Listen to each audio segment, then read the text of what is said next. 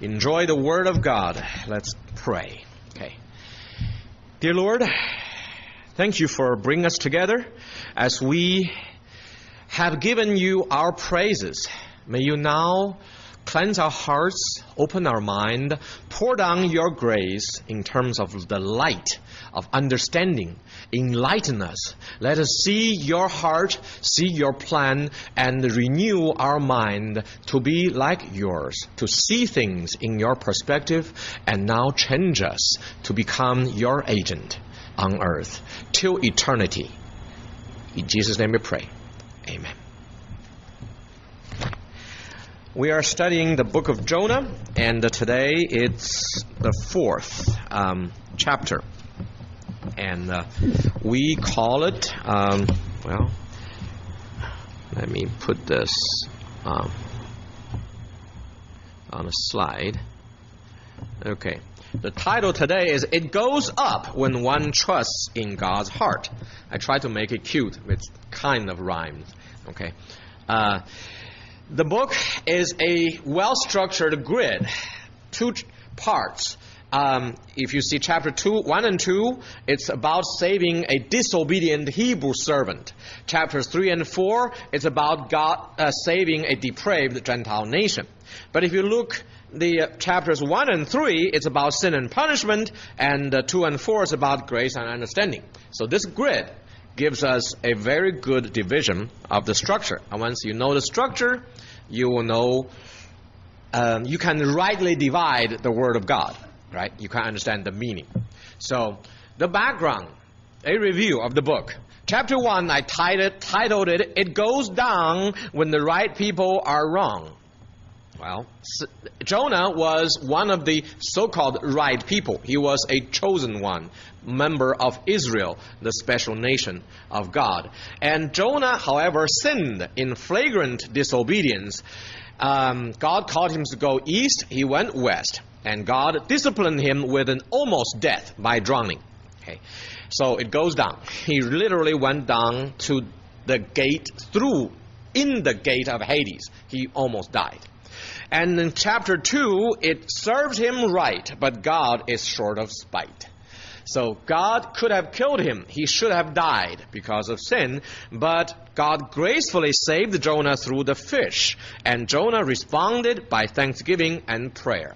He thanked God for listening to his short prayer before he lost his consciousness. And then he wanted further deliverance and promised worship. And God did. He gave him the second chance. So in chapter 3, it may not be expected, but God can change the wicked. God gave Jonah the second chance of obedience. He did it with reservation, but it was amazingly effective. Okay.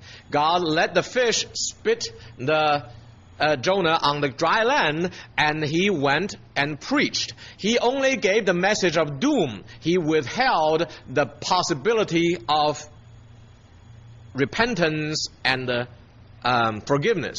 However, these people repented and God forgave them.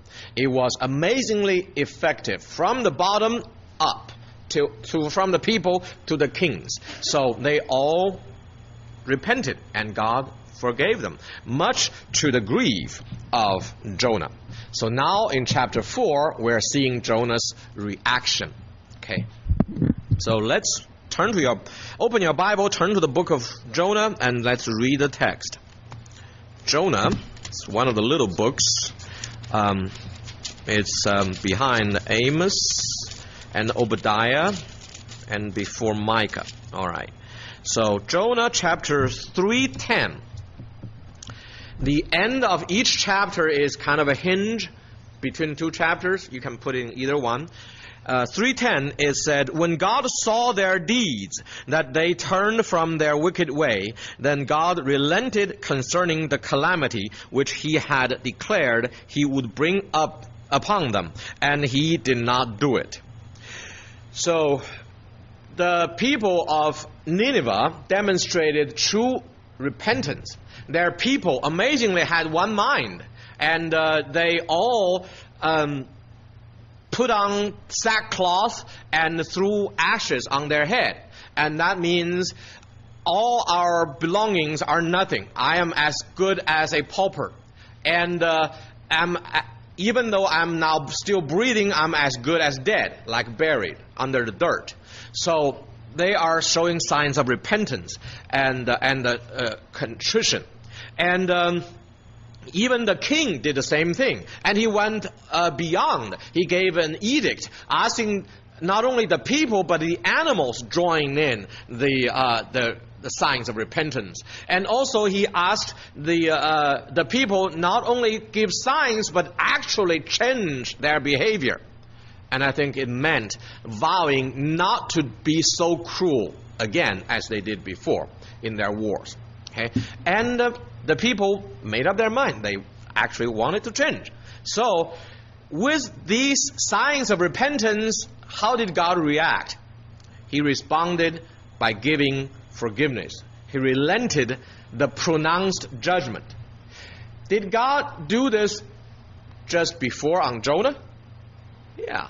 See, Jonah, he gave a very short prayer. God, mm, and then God forgave him, put him in belly, uh, belly of the fish. And then he prayed, and uh, God said, Okay, you want further deliverance? I'll give you a chance.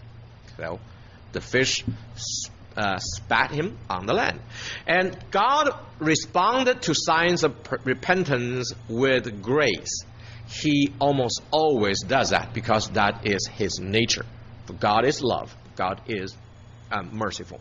And Jonah was happy when God forgave him, but he was not so when God forgave the Assyrians. Now that was inconsistent, right? You know why? Because he thought that if God is too good to somebody else, that means he cannot be that good to me somehow he felt that God's mercy is like a zero sum game. It's like a fixed size cake. That if somebody gets more, somebody else must get less. And if you add it up, plus one minus one, sum is zero, zero sum game. Okay? That was the worldview behind Marxism in economics. Okay? Um, if you believe that natural resource is limited, and if somebody gets more, somebody else must, must get less. Okay? And uh, in a sense, it's true, natural resource is limited. But on the other hand, there are so many unknown resources that beyond our knowledge. Once you let people work for themselves, they will develop the new ways and technologies, and they will find much, much more resources. Um, for example, the, uh, uh, the shale oil, it was, we knew existed, but it was not counted in America's oil reserve because it's too costly to get them out. However, when somebody invented the technology of fracking, and now suddenly our oil reserve increased by the amount greater than the known amount of Saudi Arabia. So it's now new resource. You see, it, the natural resource, even though in a sense it's reserved, it's it's um, limited. However, our knowledge is so limited. It, our knowledge can increase, and therefore, useless things can become useful. Okay, wealth can be created from nothing to something. Okay, it's not a really zero sum game. So when somebody gets more, it does not necessarily mean somebody else are exploited and got, get less of what they deserve. You see, that reasoning does not stand because it's a false assumption on a natural resource. How about if you apply that assumption on God? Is God's mercy limited? No. Is God finite or infinite? God is infinite, right? He can be good to somebody while also be good to somebody else. There's no limit. Okay? They are not exclusive. Actually, in this case, God being good to the Assyrians, forgiving their sins so that they will repent of their cruelty, it actually is at the same time being good to Israel. Think about it. Israel was sinful. it must be judged, right? If God does not judge this sin, Israel will forever stay in sin, and that's no good, right? So the sin must be judged. And God must use somebody to judge it, since there's nobody other than Israel as the people of God. God has used some pagan nations, right? Habakkuk asked God, God, our nation is so corrupt now. Why don't you judge these guilty people in our leadership? And God says, Yes, I'm going to do that. I have chosen the Babylonians to judge you.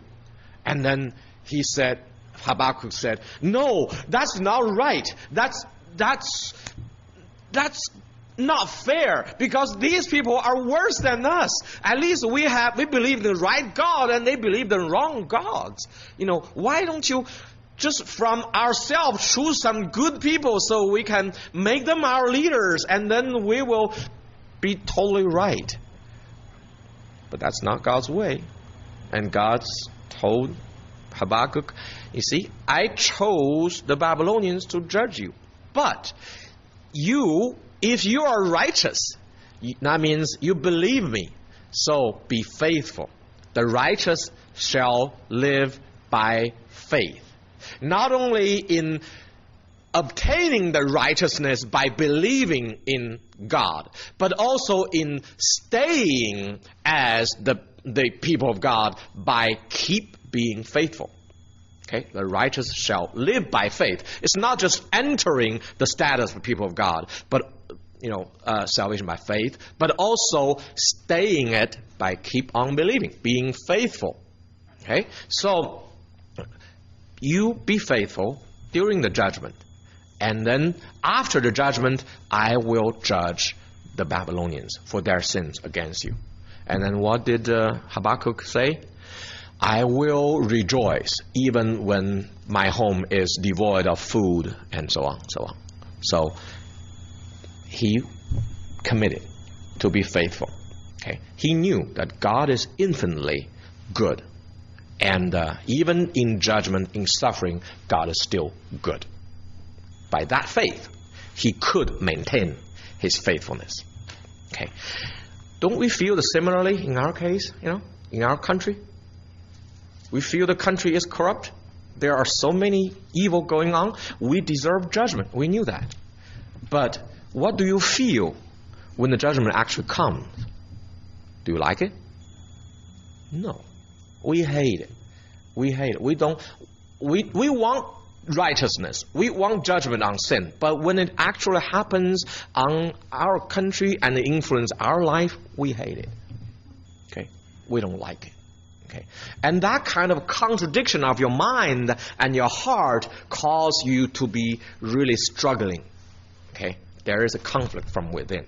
We can really be as um, twisted within as Jonah was at that time. Okay, we say our countries have problems. What God judge the sins? Please send the righteous people stand up, and we'll elect them to the higher offices, and then we'll be right. God says, No, I have chosen Al Qaeda to judge you. Okay? I've chosen the, the illegal immigrants to judge you. Okay? And uh, so, what do you feel? Don't like it. Right? But does God have a good purpose behind this? Yes, is He right in doing this? Yes. Can you stay faithful even when you are part of the people who suffer? Can you? Yes, you can. If you believe God as simply good. Okay. So Jonah, he's twisted within. And that's natural. You can identify with him because we're just in his situation. Jonah represents Israel of Jesus' day, who did not want to share divine grace and favor with others in Matthew 18, Jesus uh, said a parable, and he said a king was trying to clear up his accounts, and he called one servant saying, "You need to pay me back this many, many money." Uh, and um, he said, "Oh, I'm sorry, I cannot pay." And the king said, "Okay, I forgive you." But this servant went and demanded money from people who owed him, and then he was punished because he should have shown mercy as much as he had received mercy. Okay, and uh, and actually Jesus requ- requested in a Sermon on after your salvation, the fifth commit, uh, um, blessing. He said, after your salvation, you will receive mercy as much as you show mercy. Okay, so um, the people who have been under God's grace may not necessarily demonstrate grace, and that's wrong, and that will be judged. And um, Jonah knew that uh, and could cite scriptures to prove God's position and heart. And in chapter 1, uh, verse 9, he said, I worship the Lord, the creator of heaven and earth. So God was the great creator and ruler. He quoted Genesis 1. He's in chapter 2, verse 9c, he says, Salvation is of the Lord. So it's God who decides whom he saves. The judgment is righteous since everybody is a sinner. Everybody deserves judgment. It, he, God is always righteous when He judges. But when He wants to save, whomever He saves is His sovereignty. He chooses whomever He saves, and He says, salvation is of the Lord. I know, God, is you who decide. So I put myself in your hands. Pray for your mercy. He knew God was sovereign. And then he knew God was merciful. In verse 4 2, he quoted two verses actually to prove that God is merciful. So this guy, he knew the Bible. Okay? He attended Awana. Okay? He memorized verses. Okay? The problem is the knowledge is that used in renewing the mind seeing things from God's perspective. Not quite in his case. Okay? And uh, let's read the chapter 4, um, verses 1 to 3, I think. Um, but it greatly displeased Jonah, and he became angry. He prayed to the Lord and said, Please, Lord, was not this what I said while I was still in my own country? Therefore, in order to for stall this, I fled to Tarshish, for I knew that you are a gracious and compassionate God, slow to anger and abundant in loving kindness, and one who relents concerning calamity.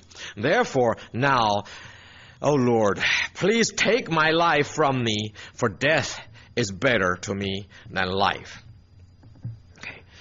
Jonah explained why he disobeyed God in the first place. For God might be too good to the Assyrians who once forgiven would rise and threaten Israel. Okay? He knew God was a merciful and compassionate God. And uh, he quoted not only from Exodus 34 6, but the form he quoted seems to be uh, from Joel 2 13 to 14. And so he knew the Bible back and forth. And he, he, he knew God's personality and character. However, when it conflicts with his personal feelings, he doesn't want that to apply to others. God is too good to others, and he thought that means he's less good to me. And that's based on a false assumption, right? Zero sum game, and uh, thinking the chains do not follow. God is like a player of chess, he knows all of the steps, right? We just said, forgiving Assyrians actually is good for the Israelites. But he couldn't see that. You see, our mind is finite. We couldn't understand God. We have feelings. We make conflict with our understanding of God's work. What would you do? Jonah was twisted so much that he was angry.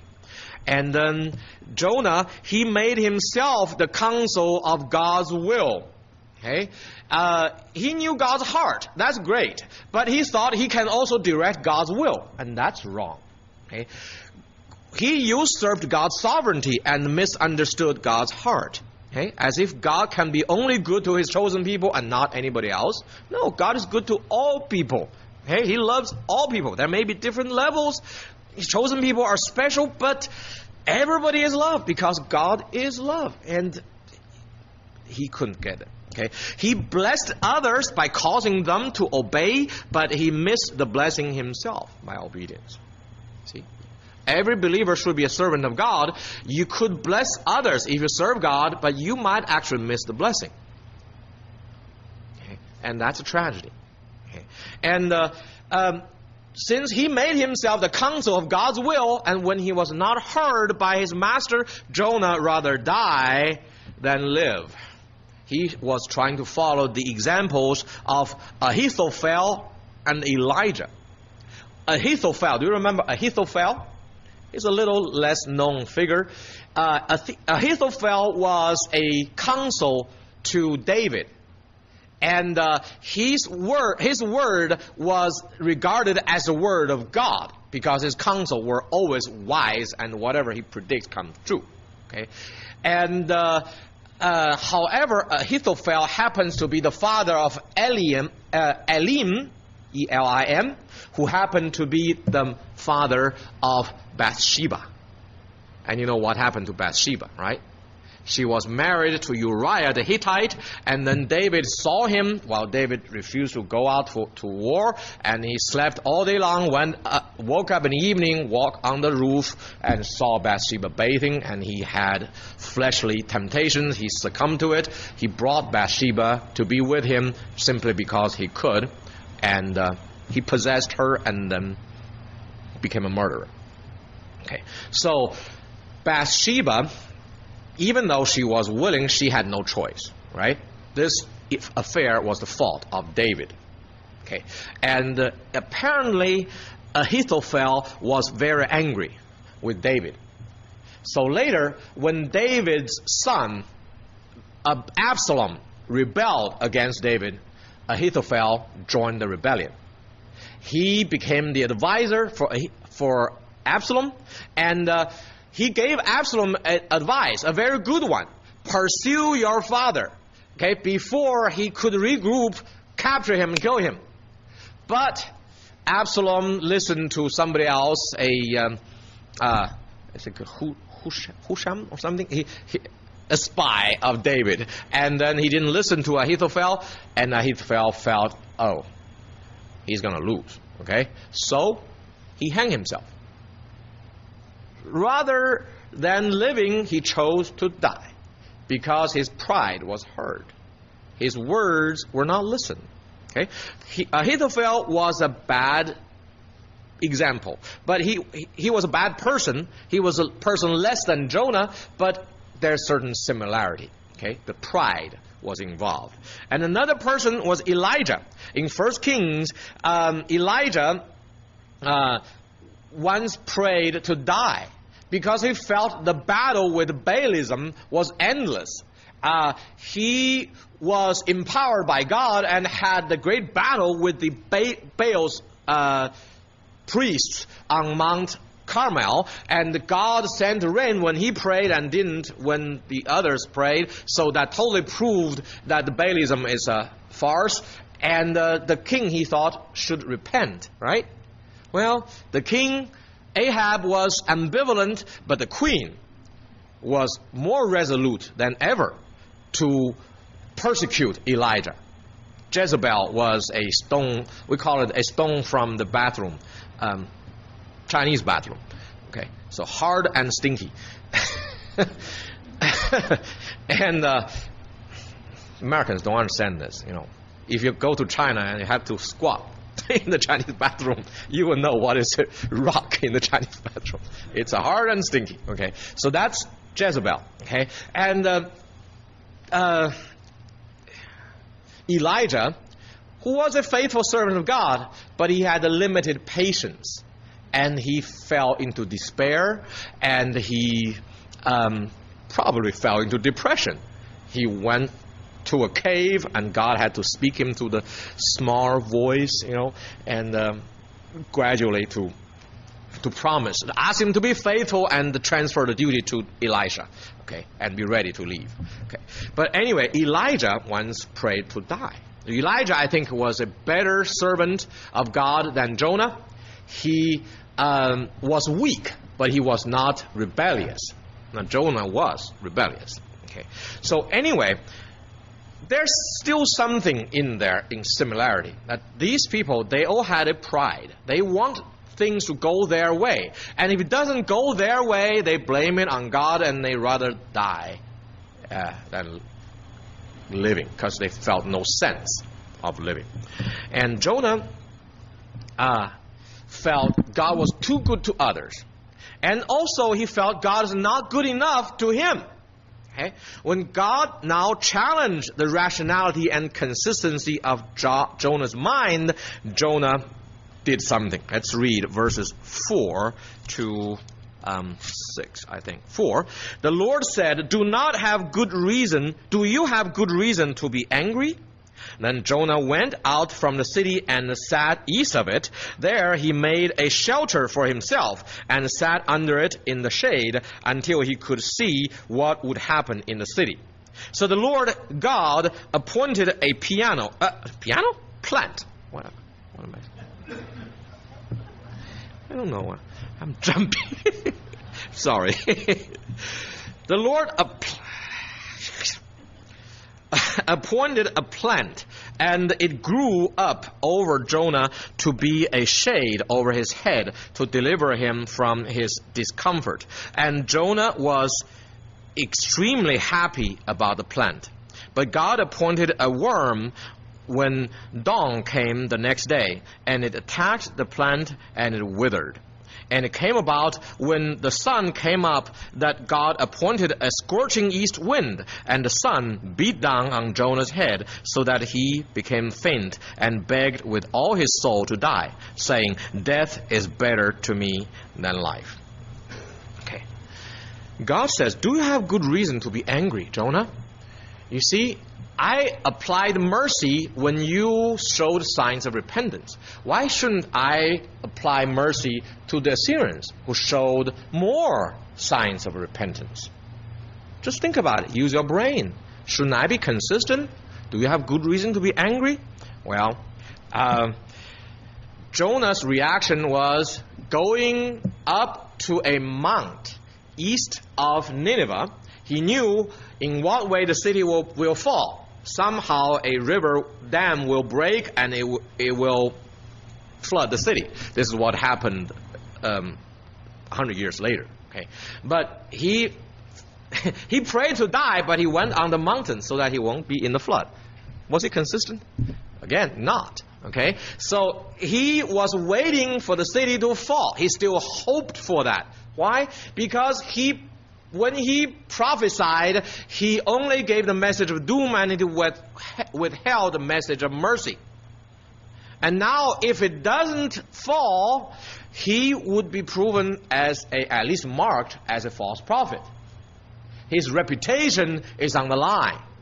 And now, when you put your own reputation over God's sovereignty, you have a problem with, with priority, right? And uh, uh, his patriotic feeling and personal reputation was more important than God's heart and sovereign will, and that was his fault. Okay, so God, rather than getting angry and respond, you know, when our children are irascible, sometimes we respond with anger.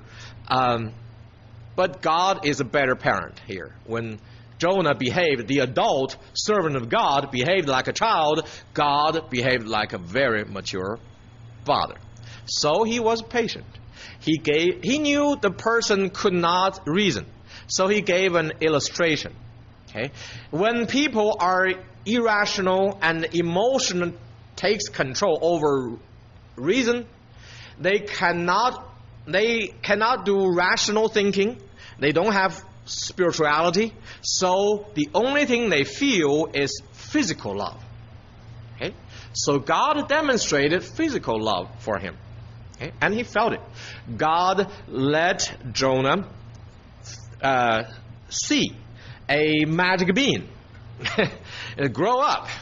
Remember Disney movie, a magic bean grow up? Okay? So God sent a plant. The plant um, was probably something supernatural, but if it's natural, it will be something like a gourd or a castor oil plant, which is called ricinus.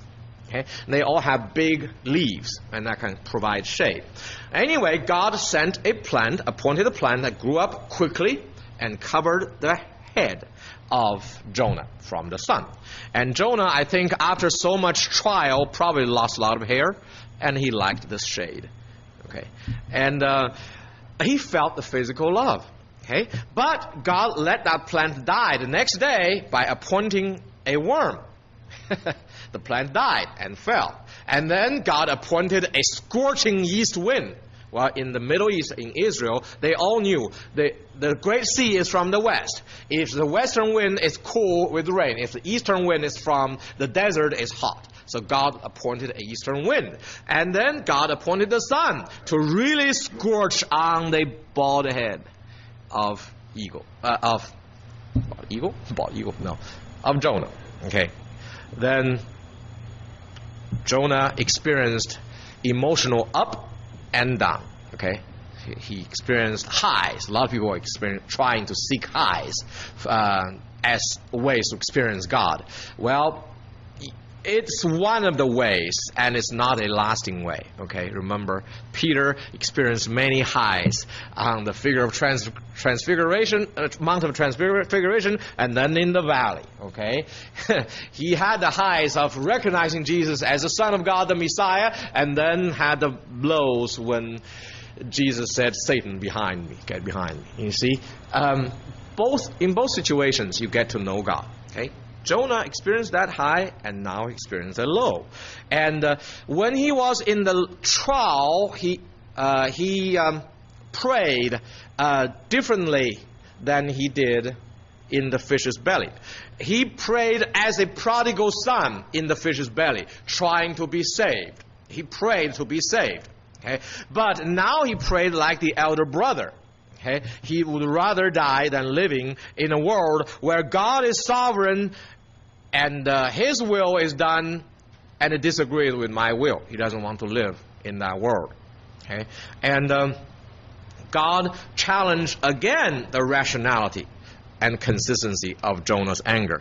In verse 9, what, let's see, uh, 4 9. Uh, then God said to Jonah, Do you have good reason to be angry about the plant? And he said, I have good reason to be angry even to death.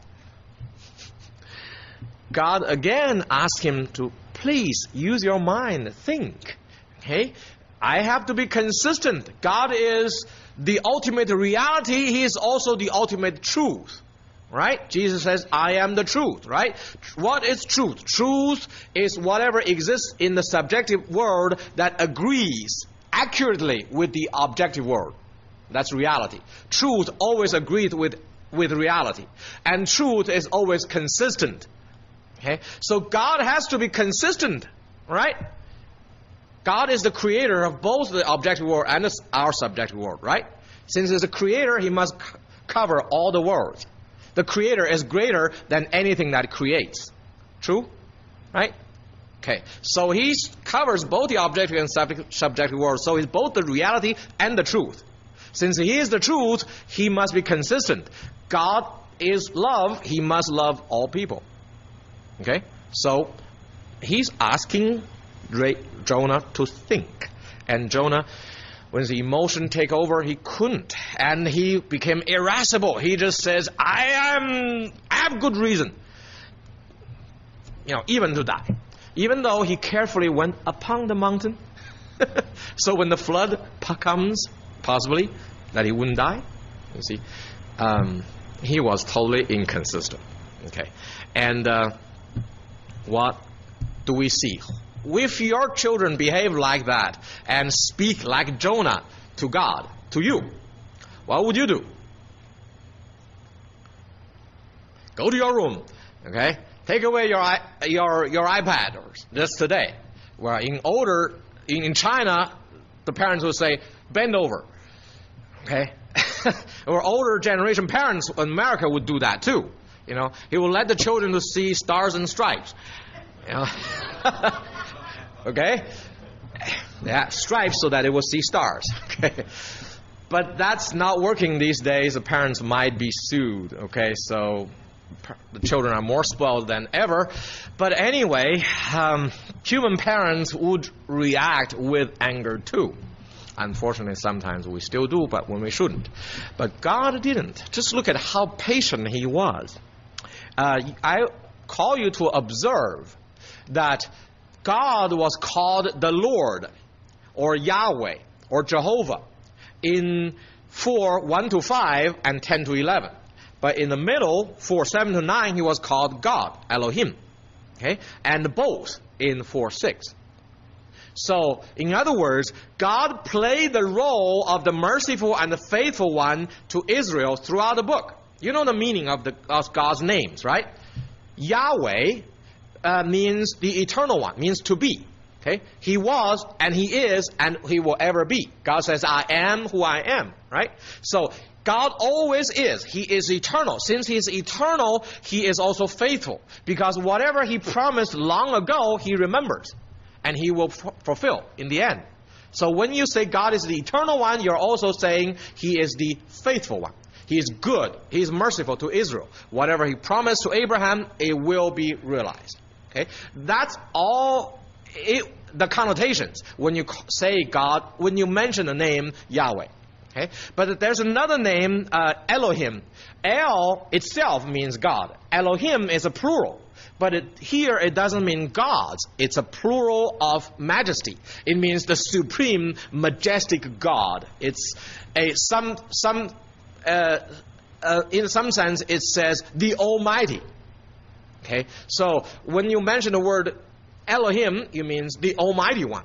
So when God did this miracle, small miracle of letting, you know, planting a magic bean and let it grow up to be a gourd or castor oil plant to cover and then let it die, that's a miracle. When God does a miracle, He is the Almighty One.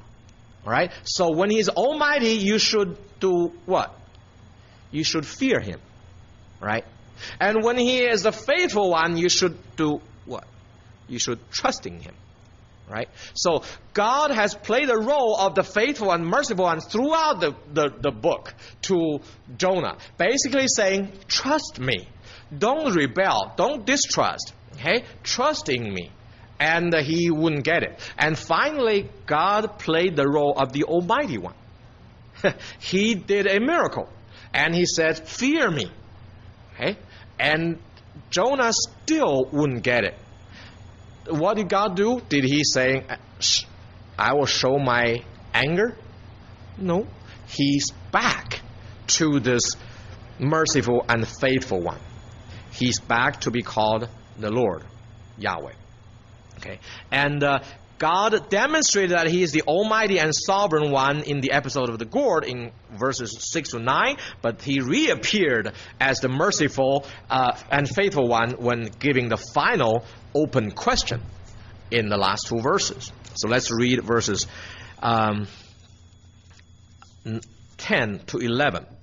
Then the Lord said, You had compassion on the plant for which you did not work and which you did not cause to grow which came up overnight and perished overnight.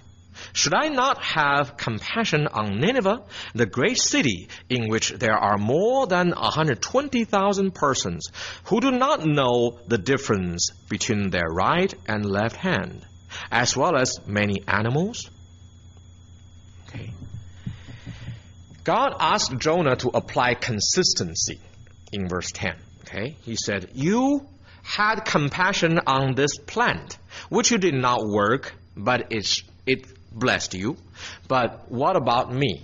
Okay, if you had mercy on the plant, why shouldn't I have mercy on the people? If you have mercy on this plant which did not do work on, why shouldn't I have mercy on these people which I am working on? You see? So he's asking Jonah to be consistent, to think. Okay? And then God explained that he must be consistent.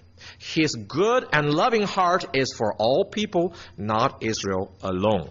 He says, look, the compassion, I, should I not have compassion on Nineveh where there are so 120,000 people who don't know left hand and right hand? And that could mean that these are ch- just a number of children. Okay? And if you have 120,000 children, you have probably three times more adults. Okay, so that's a great metroplex of people, half a million people almost. And uh, he says, why and plus the animals. He said, Why shouldn't I have compassion on them if you want me to have compassion on you? So, what should, is God expressing? He's saying, Don't you know? Just believe I am simply good. Don't make me to be just good to you and not to others. There's not zero sum game, right? Just believe I am good and trusting me. Okay, and uh, so Jonah um, ended with an open question. This is very peculiar. In the Bible, there are only two books that ended with open questions. In this book, it says, um, Why shouldn't I apply mercy when there are so many children and animals who don't even know good and evil? Okay, shouldn't I be hesitant in sending judgment? Okay, and uh, in the book of Nahum, it also ended with an open question, and that book is also talking about the judgment of Assyria. If you open Nahum, uh, just turn a few pages. Um, after Jonah, it was Micah, and it was Nahum. And Nahum um, 3:19 says, "There is no relief for your breakdown. Your wound is incurable. All who hear about you would clap their hands over you. For on whom has not your evil passed continually? On whom has not your evil passed continually?" This is talking about Assyria. He said, "Has there any country that you have not done your evil on?" That means, why shouldn't I do my justice? You see, two books, all on Assyria. One is say, why shouldn't I withhold my judgment? And the other says, why shouldn't I apply my judgment? One is saying, why shouldn't I show mercy? The other side, why shouldn't I so show justice? See, only God knows what's the right moment or time of judgment. That's why Jesus says, Judge not unless you want to be judged as you have done. Okay? Because you don't know what is the right amount or timing or way. So the best way is to leave the judgment to God and just simply be good and merciful to those who don't deserve it. Okay? And uh, God is good. So he was reluctant in judgment, but God is just. So his judgment are resolute when he gives it. Okay. Now, uh, the parable of the two lost sons in Luke 15 is another part of the Bible that ends with an uh, open invitation. Uh, the it was actually a story of two lost sons, not one prodigal son. There are two lost sons. Okay, one lost son was an explicit sinner. The other was a hidden sinner the explicit sinner actually has more opportunity coming to his senses than the hidden sinner because of self righteousness. Okay, and uh, when the explicit sinner came to his senses, he actually came with the work salvation. He said, "If I can become your uh, hired hands. I may earn money and might redeem the land and I return the land to you, and then you might restore my sonship. But the father did not wait till he say that. The father, before the son said that, the father hugged the son, put the robe on him, put the ring on him, gave him the sandal, and that all means he restored the sonship. No works. The works is later. Okay, it's all grace. Okay, so once this explicit sinner was saved, the other hidden sinner was actually unhappy because he felt that he has done so many good and he was not rewarded enough. You know? And I feel that there are many Christians who have been um, blessed but did not count on it. Okay, some there are two kinds of Christians, I, I think, in a sense that uh, some become Christian as a adult and uh, they have lived a corrupt and uh, life, a corrupt life, and suffered a lot. And uh, afterwards, they had a dramatic turn, and they have a good story to tell. It's dramatic, and praise God, that's good. My story is like that, but there are many who grew up in Christian country. They never not believed. They kind of always believed. And they actually suffered less of um, suffering um, because they have not done less foolish things.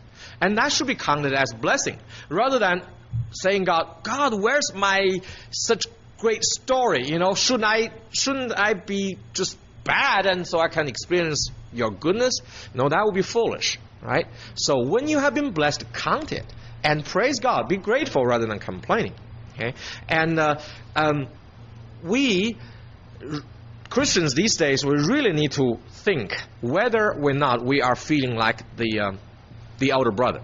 Okay, and uh, which is the Pharisees of that day. Okay, um, we should join the party for the Father's honor, celebrating the salvation of the prodigal son, which represents the Gentiles and the open sinners. Okay, and um, when we are judged for our sins, we should rejoice that in the process, actually, righteousness, righteousness is withheld, and uh, many sinners actually come into faith.